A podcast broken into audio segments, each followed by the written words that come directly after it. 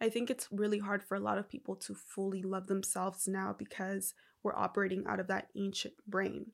If you were alive during the Salem witch trials and you were to have told someone, um, you're actually projecting your fears onto other people, and that is all it is.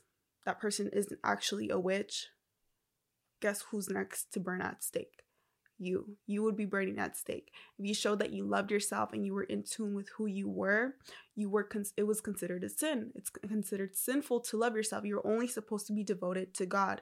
So our ancient brains have created this safety so that we don't die because loving yourself, being in tune with who you are and understanding where your triggers are coming from was dangerous, was considered dangerous. We've been programmed into believing that's what it is.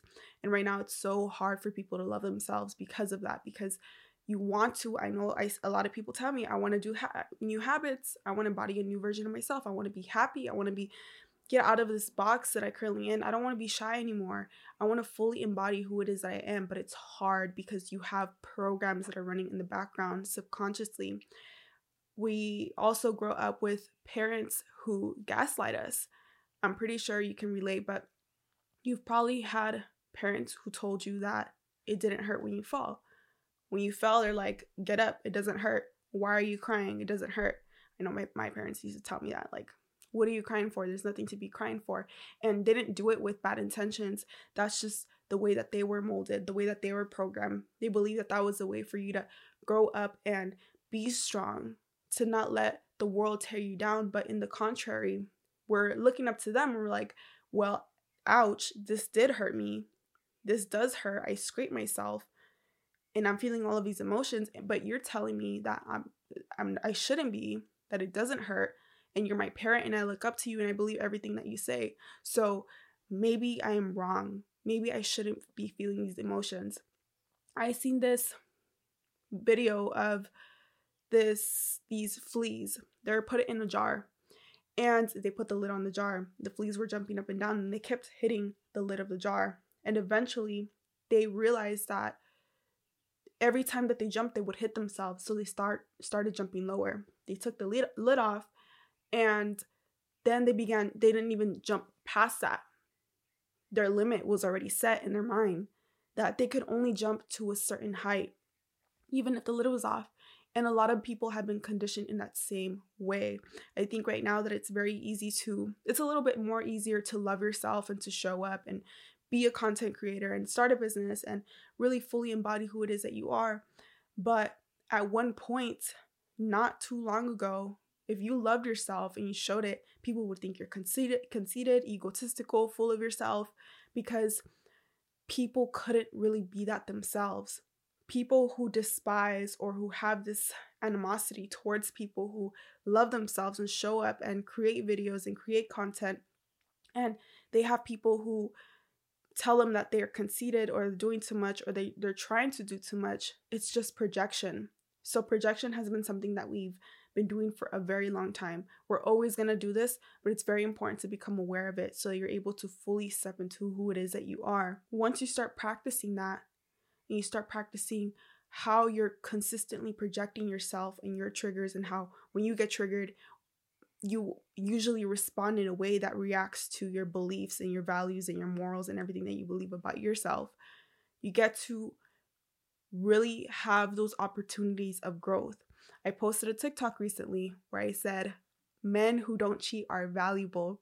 And i had all the men who cheated come at me.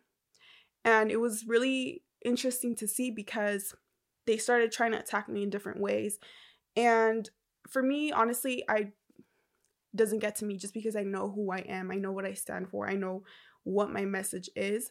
And I just know who I am. So it doesn't bother me. But it was very interesting seeing all the different types of comments because people were just projecting everything onto me, how they felt onto me. They were projecting their insecurities. They were defending, being very defensive of their beliefs. And a lot of them were also putting words into my mouth that I didn't say. But it's because what we do is we delete, distort, and generalize information. As we grow, from our childhood to who we are right now, we're consistently being programmed. So, like that example I gave in the beginning with your parents telling you shouldn't cry, blah, blah, blah. You created a belief or surrounding that, that your feelings aren't valid. What you believe and how you feel is how, isn't how you shouldn't feel, but it's not in the in your awareness it's in your subconscious mind. You're consistently be, being guided by these programs. So whenever you hear something you're going to delete distort and generalize based on based on your programs because your mind isn't going to consistently be trying to figure out what your beliefs are every single day with every single thing that you hear see and feel. It would be too much for your brain to understand. So we categorize what it is that we are consistently bringing in but every single second you're receiving 2.3 million bits of information. So your brain has to do something in order to help it. Every time you hear something that triggers you, something that makes you mad, upset, you probably hear your moms tell you something like, Have you cleaned your room? And you're like, Why are you always assuming that I don't clean my room, that I'm messy? But they didn't say that. Based on what you believe about yourself, that is what you heard. So being able to tap into those triggers and see, okay, why is this triggering me? Why is what this person is saying right now? Why is that making me angry? Why do I feel all of these emotions? Why do I feel like I need to defend something? What am I defending? Why am I defending it? Is it true? The more that you practice seeing how you're projecting yourself and all of your triggers onto other people, your partner, for example, people who accuse people of cheating, you either are the one who's doing the cheating so you're projecting that fear because you're like well if i'm cheating and i'm getting away with it they're probably doing the same thing. Or you've been cheated before and you never dealt with it. You never healed that insecurity that you have so it comes up eventually in your new relationship. No matter how healthy that new relationship is it'll come up because you haven't dealt with it. And so it comes up and you start creating these small arguments and you never really fully communicate directly what it is that is actually bothering you, the insecurity that's coming up, and you just begin accusing and accusing and accusing. So everything that we feel, everything that triggers us, all of those uncomfortable emotions that come up is projection. When you don't deal with those triggers, it becomes part of your identity. You begin walking around this world being angry at everyone. You're like, well, I'm angry because five years ago, someone treated me this way.